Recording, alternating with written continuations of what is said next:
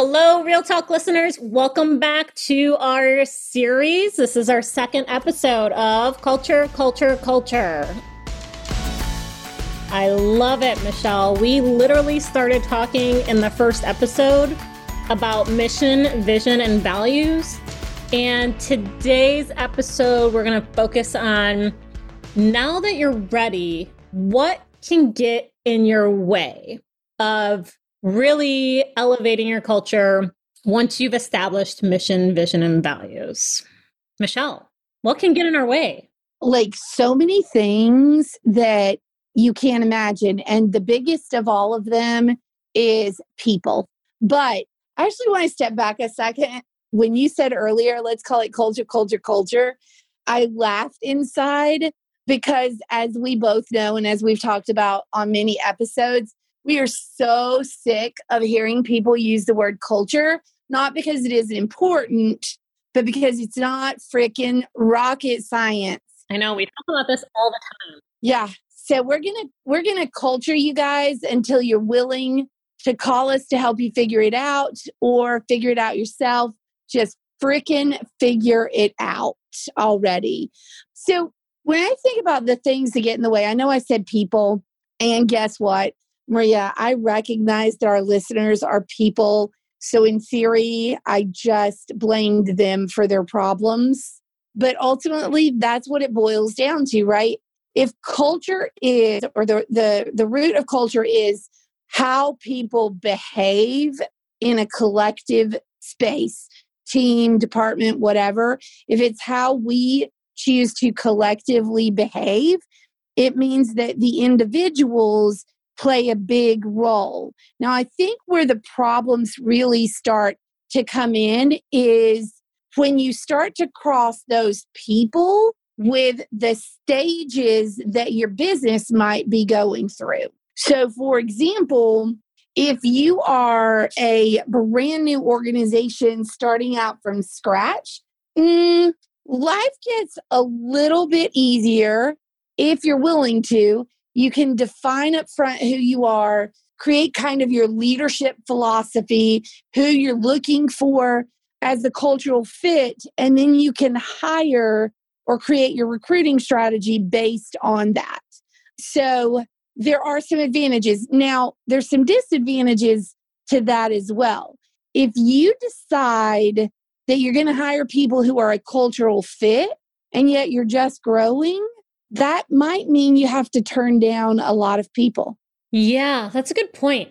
It's tough as a startup or when you're starting a new business because people are like, oh, it's so easy to establish your culture. You're a new business. Just think of whatever you want and poof, that's just how it establishes. But you don't realize how challenging it is because you're literally in a startup mode, in growth mode, and you're willing to bring in the right people no matter what it takes. And I've seen this happen a lot where literally a leader of a startup's like, okay, I need an engineer with X, Y, and Z experience, and I need them now to create this. And I need a technology expert in, in X, Y, and Z, right? And a developer and this and that. And and so you're looking for a skill set and you find a really good candidate, but they don't meet the culture. Right. And in most cases, we bend and we hire that person because we justify it by saying we need that experience, we need that skill set in order to be successful. You know, so I'm gonna um, I'm gonna share a story. I did not ask for permission. He may throat punch me later, figuratively, not literally. So, a very good friend of ours, someone that we know, started his business. Was it a year and a half ago now, or has it been two years? I think it's been two years. Yeah. Wow. So, about two years ago. And this particular person, outside of you, Maria, and a handful of other people that I've worked with, he's probably someone that I could talk to about culture all day long because he's got it completely figured out. He knows exactly what he's looking for in a leader. He knows what strengths he wants his employees to bring to the table. He is a customer facing business. And so, attitude is important how people treat the customer, but he also likes the idea of a little bit of innovation within his business as well. So he was looking for that. And I know him well enough to know I'm going to go ahead and, and, use his name. Maybe he won't hit. Maybe he won't hit me. Do you think he'll hit me? I don't. I don't know. I'm not going to say he's going to hit you. bad about it. Hit you if it, it's just first name. So you know, just first name. Okay. So Michael, um, he did all of this out of the gate. Like he did a whole visioning to come up with what kind of environment did he want to create, what was his employee value proposition, what was his customer's value proposition. He created his values. He branded those values into his marketing, into his employee documents, his training program. Like he did it all from scratch. And then he realized that a significant number of his employees were going to be short time high school and or college students who need just some quick cash probably to buy beer and that this wasn't they weren't at a stage in their career where they really cared what the direction of the company was. They cared, what do I need to come in and do? How do I need to do it? And when do I get paid? And so that's another challenge that you might face as a startup. Even if you're the ones that went through, busted it all out correctly, you might truly find that your employee base or the people that apply for jobs in your business are not aligned with what you want for your business. So, how do you handle that?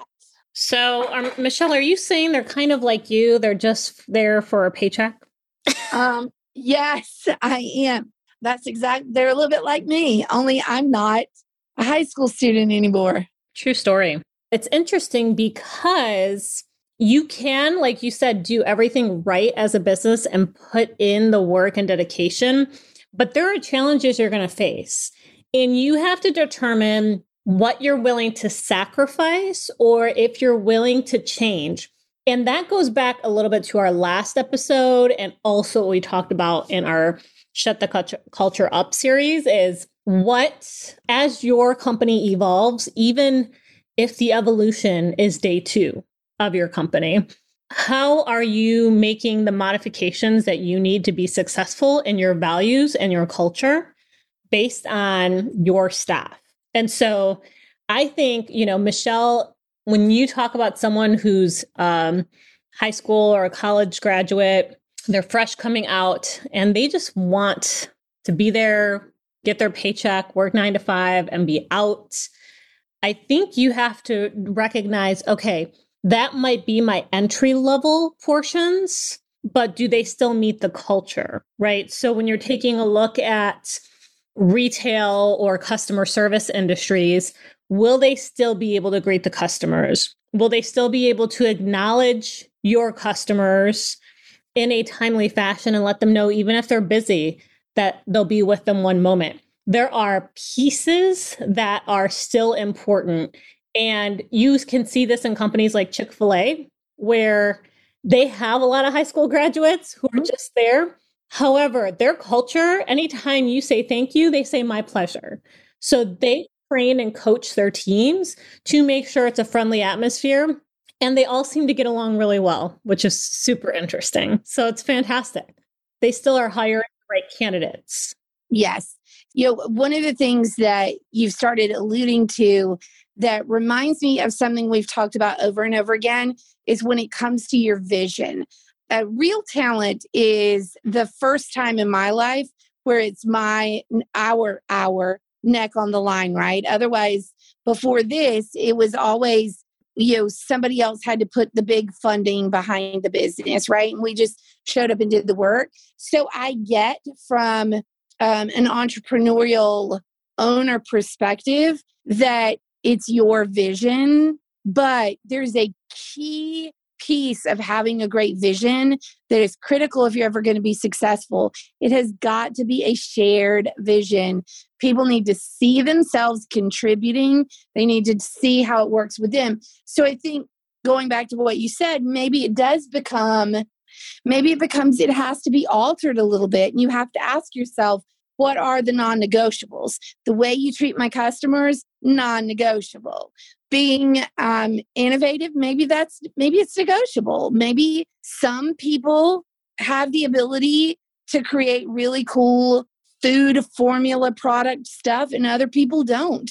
They're really great at blending it exactly the way you tell them to, but maybe not mixing flavors together to come up with something that could be phenomenal. So you might have to go back and say what is important. And you know, when I when I look at or I think about our friend Michael, I think some of the things for him that were critical were definitely the way the customer is treated.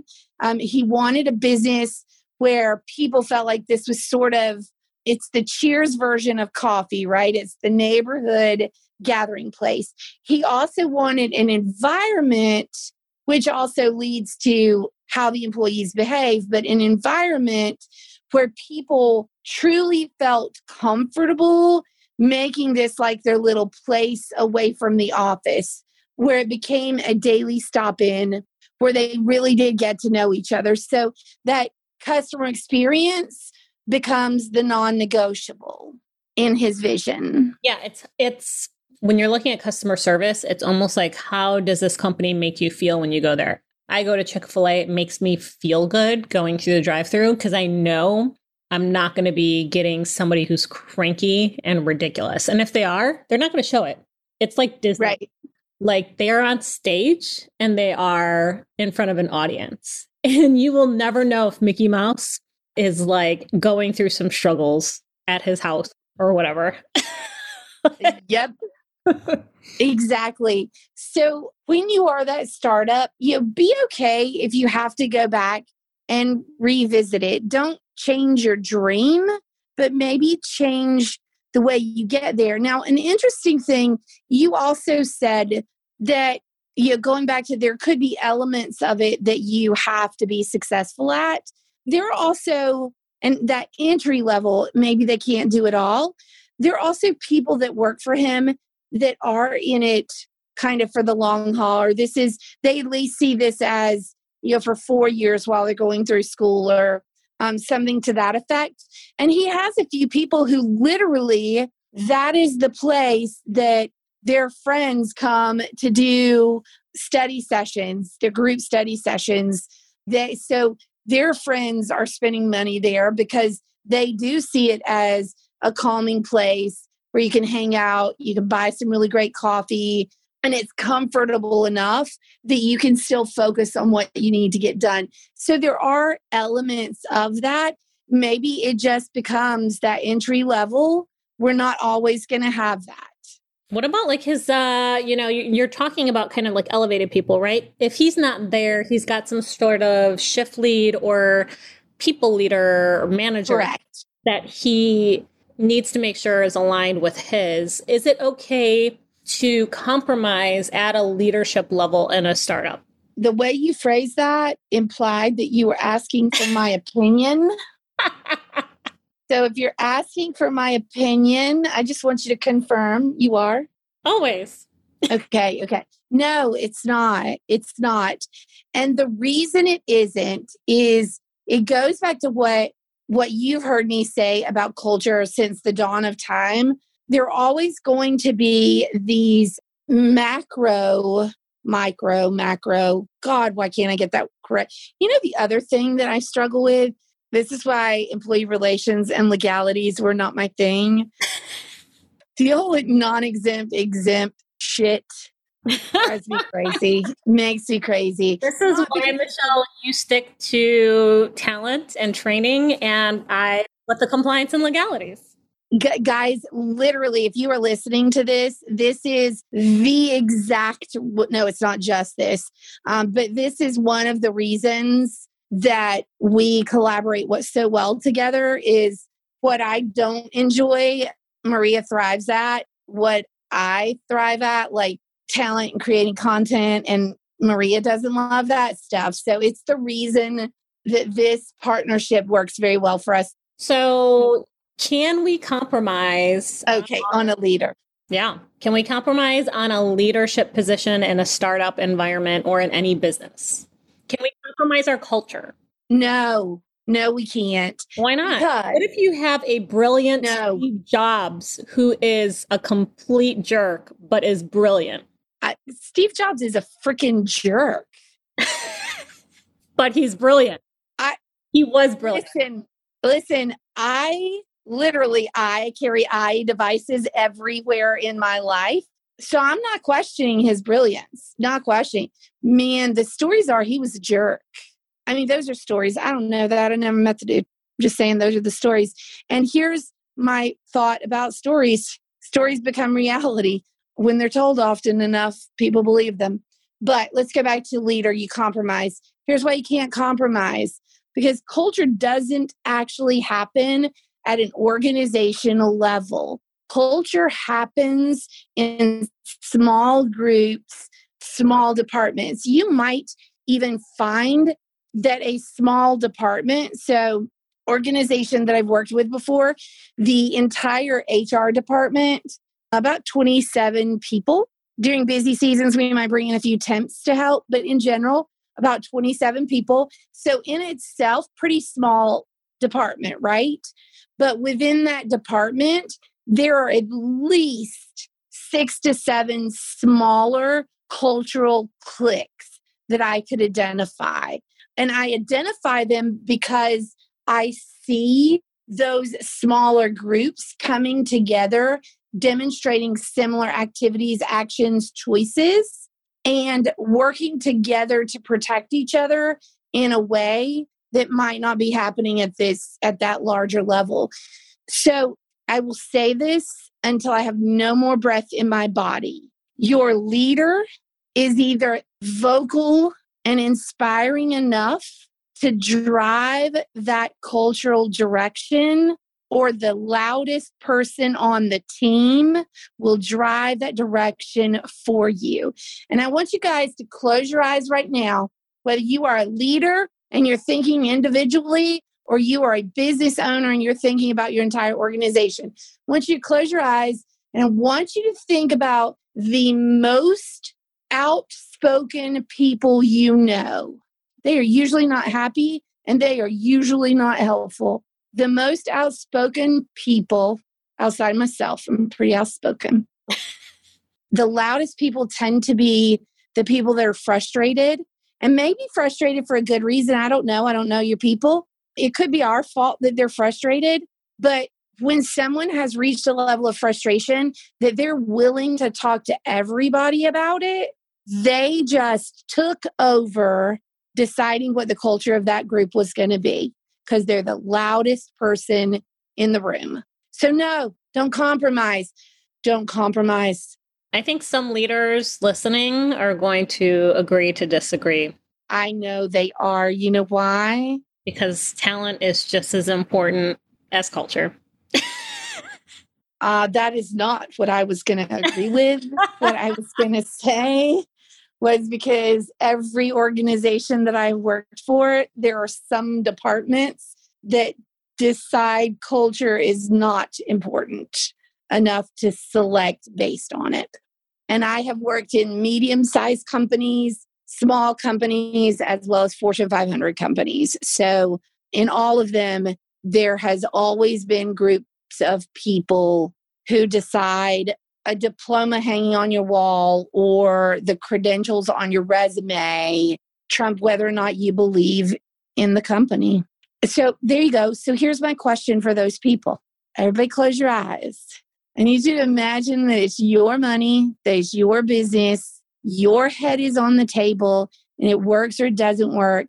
You ultimately take the fall. Do you really want people working for you that don't believe in what you do?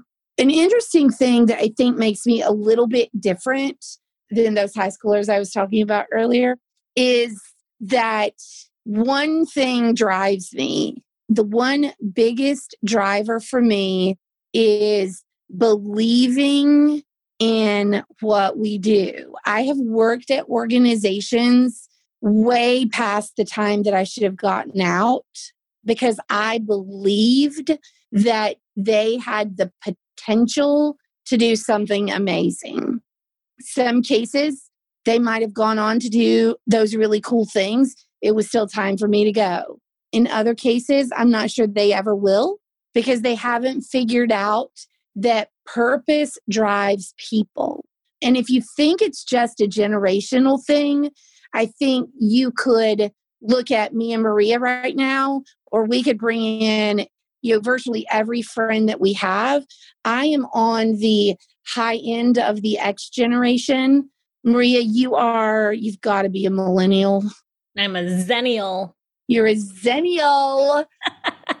Geez, these names get dumber and dumber. I'm just telling you. It started with X generation and it has gone downhill since then. But whether you are a really you're a zennial,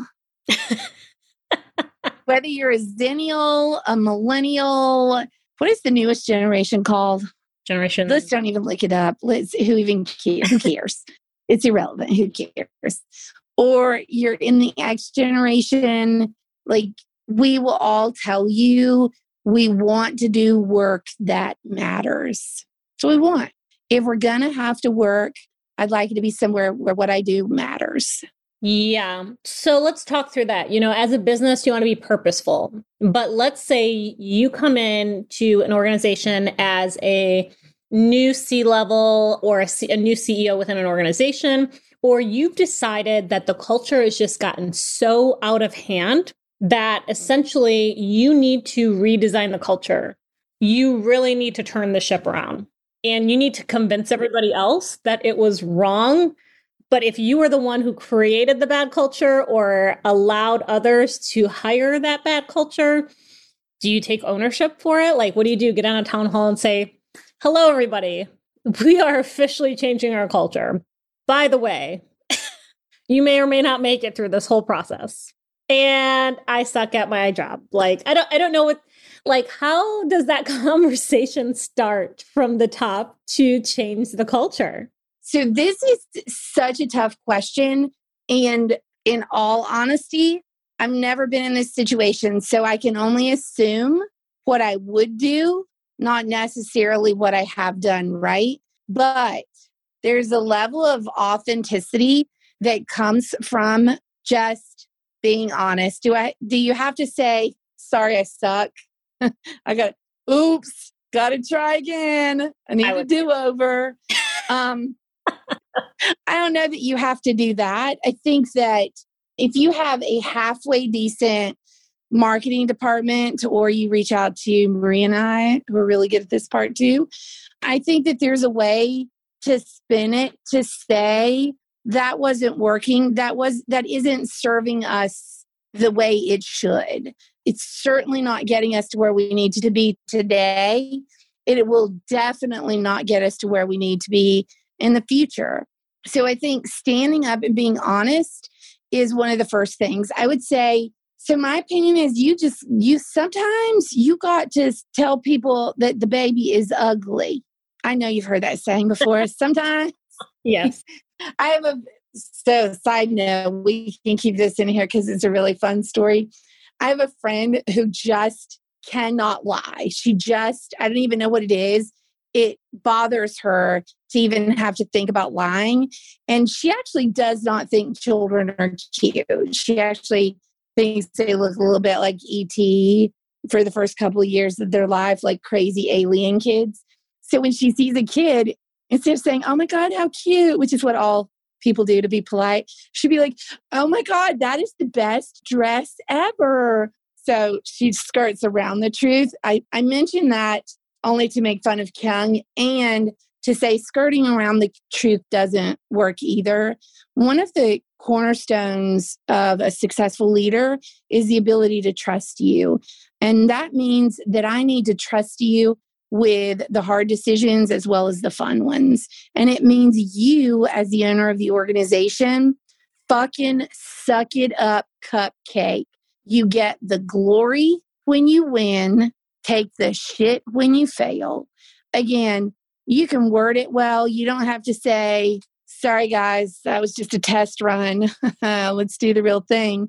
But to stand up, the humility and the openness that it takes to stand up and say, that didn't serve us we need to go in a different direction. I think there's power in that. Yeah, I think, you know, it's interesting because as a leader, you sometimes have to reassess the culture on your team as it comes through or as you take over the team. And sometimes I've been I've been put in predicaments where I hired for a certain position and a certain individual and then all of a sudden that person did not meet and fit the culture needs. They they may have fibbed their way through the interview process, may have given you a really good story, really good BSer, or you know, they've essentially may have been, you know, hired on and successful, and then over time or over years or over different leadership have become jaded. And so it's been a process that as a leader of a specific sub department, I have been challenged with in working through that and reassessing the culture and seeing if it meets the company's expectation of what culture should be on my team so that team can work through. And I think as you're taking a look at it from whether you're in HR and reaching out to us or listening to this, whether you're an individual contributor or you're a C level, I think, or a CEO in some sort of position, I think you need to take a look and assess what's critical to you as an individual or your business and identify how you can take that to the next level, how you can challenge yourself. At some point, at any point, do we sit there and ask ourselves, Am I meeting the culture and expectations of what this current business is asking me? As a executive in an organization, are you identifying what your business purpose is and if your recruiters or your hiring leaders are meeting the needs of your need for culture. So I think there's a multitude of, of things that everyone needs to consider, whether you're an individual contributor, you're a hiring manager, or you're just trying to change the culture. So I think you really need to be purposeful and be very honest and say, you know what, we're kind of, we need to redirect the ship, whether you're talking with one individual or you're talking with a group of individuals on what the expectations are. And Michelle's right. I think you work with the marketing team if it's a whole business priority change, or you work with each individual as you're assessing them and identifying them through different surveys, assessments, feedback, skip levels, assimilations, whatever the multitude of uh, assessments you want to do to figure out who's meeting your culture and who's not. That's kind of the second factor. And the third one is really you're trying to change the current culture because your direction has changed and you're trying to start something new and conduct some change management. And I think, you know, we talked about this as well, right? You want to turn the ship, but then maybe you turn it again or your direction is pivoted. And I think you need to identify what's really critical to you and what's going to be important and how you change that current culture. Yeah, I think that um, when it comes to changing the culture, you know, here's the thing that you want to keep in mind when you're creating a vision for your organization. Your vision shouldn't be impossible. Could it be, in theory, years down the road before you truly accomplish it? Of course you can but it shouldn't be impossible to accomplish and that means if it's if you're able to accomplish it means that at one at some point it's going to change. Now, let's pretend that it's a completely different reason the world changes. Every single advancement to technology, every single innovation that happens in the world is potentially going to impact the way you service your customer. There are always going to be stores I believe there there will always be a need for some businesses to have brick and mortar stores. I also believe that some are going to end up not brick and mortar and if they can't figure out how to successfully transition their business to an e-commerce platform, they're going to go broke. Because there are just certain things that you're not going to like today you could almost say clothing you can make a great argument because people like to try it on but as it gets even easier to ship things back into i mean like look at all the businesses that do the try it before you buy it kind of thing where literally in addition to being able to try it before you pay for it they hire you a stylist to pick it for you and it doesn't cost you anything extra right So even something like that is changing. 2020 has absolutely pushed grocery shopping to a different level. I think there's already there were a significant number of people who would do online shopping or make the purchase and then go by and pick it up. That was already becoming a really popular thing at national grocery chains. I mean, Walmart even had it before the pandemic, but now it's even more popular. A restaurant, a mom and pop restaurant, one in the whole wide world where I work or where I live, for the first time, like they've been around since I was 14 years old because it was one of the first places I applied for a job for. So we're talking about a whole lot of years.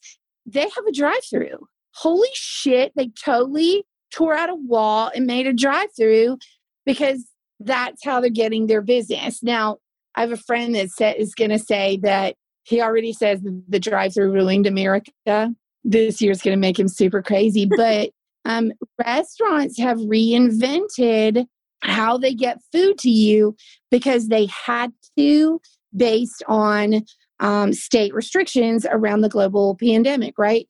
So there will always, always be something that changes in the world that forces your business to evolve if you're going to stay relevant. Whether it's that you realized your strategy was wrong or you need to change it, stand up, tell people what you're doing and why you're doing it, how they play a part in it, and then inspire them to get on board. What you should never do, this there are two phrases we're going to make end of year, Maria. We're making a list of phrases that cannot go into 2021. Um, but there are two phrases that I hear all the time and they make me crazy. One is when people say it is what it is. Shut the hell up. Are you kidding me? The only people that say it is what it is are people that have no creativity and aren't willing to innovate. That's it. The rest of you need to ask questions because maybe the way it was is wrong. The other statement that drives me crazy is based directly around change. And it's where people say, the only constant, the only guarantee is that there will be change. Well, you know what phrase I'm talking about. Yeah. I know I packed it up, but you know what I'm mm-hmm. saying. The only constant is change. That's it. Okay. So shut up already. You're trying to get humans, people that have emotions that often see themselves through the quality of their work or what they do. You're talking about people who, with some significant changes, start to feel irrelevant in their roles. They start to worry if they have a place in this new direction. So, guess what?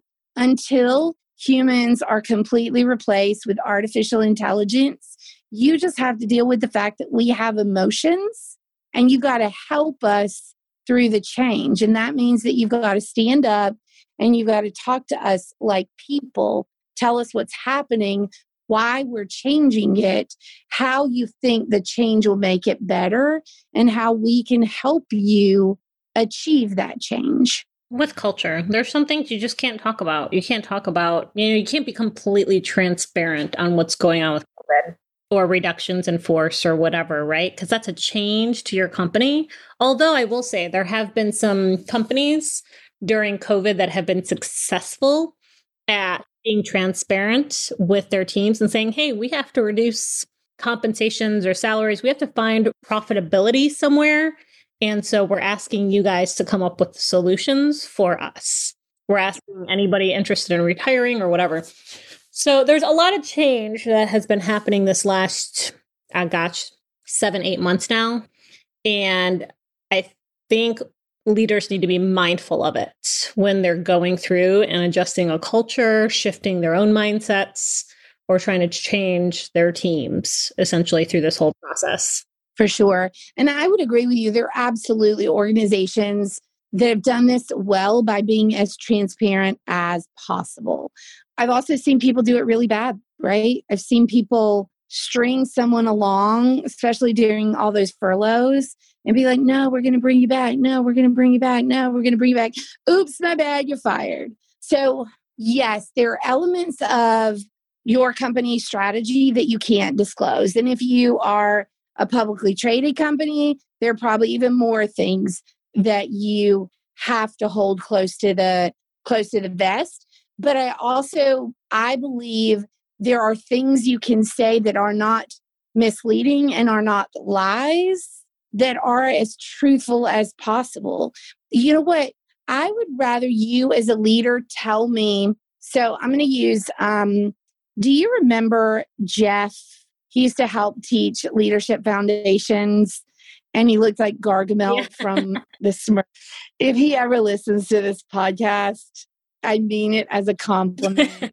Dude, seriously. But this is the kind of culture that I wish people would create within their leadership team. And it also goes to that transparency, right? So he was a district leader in an organization that I worked for.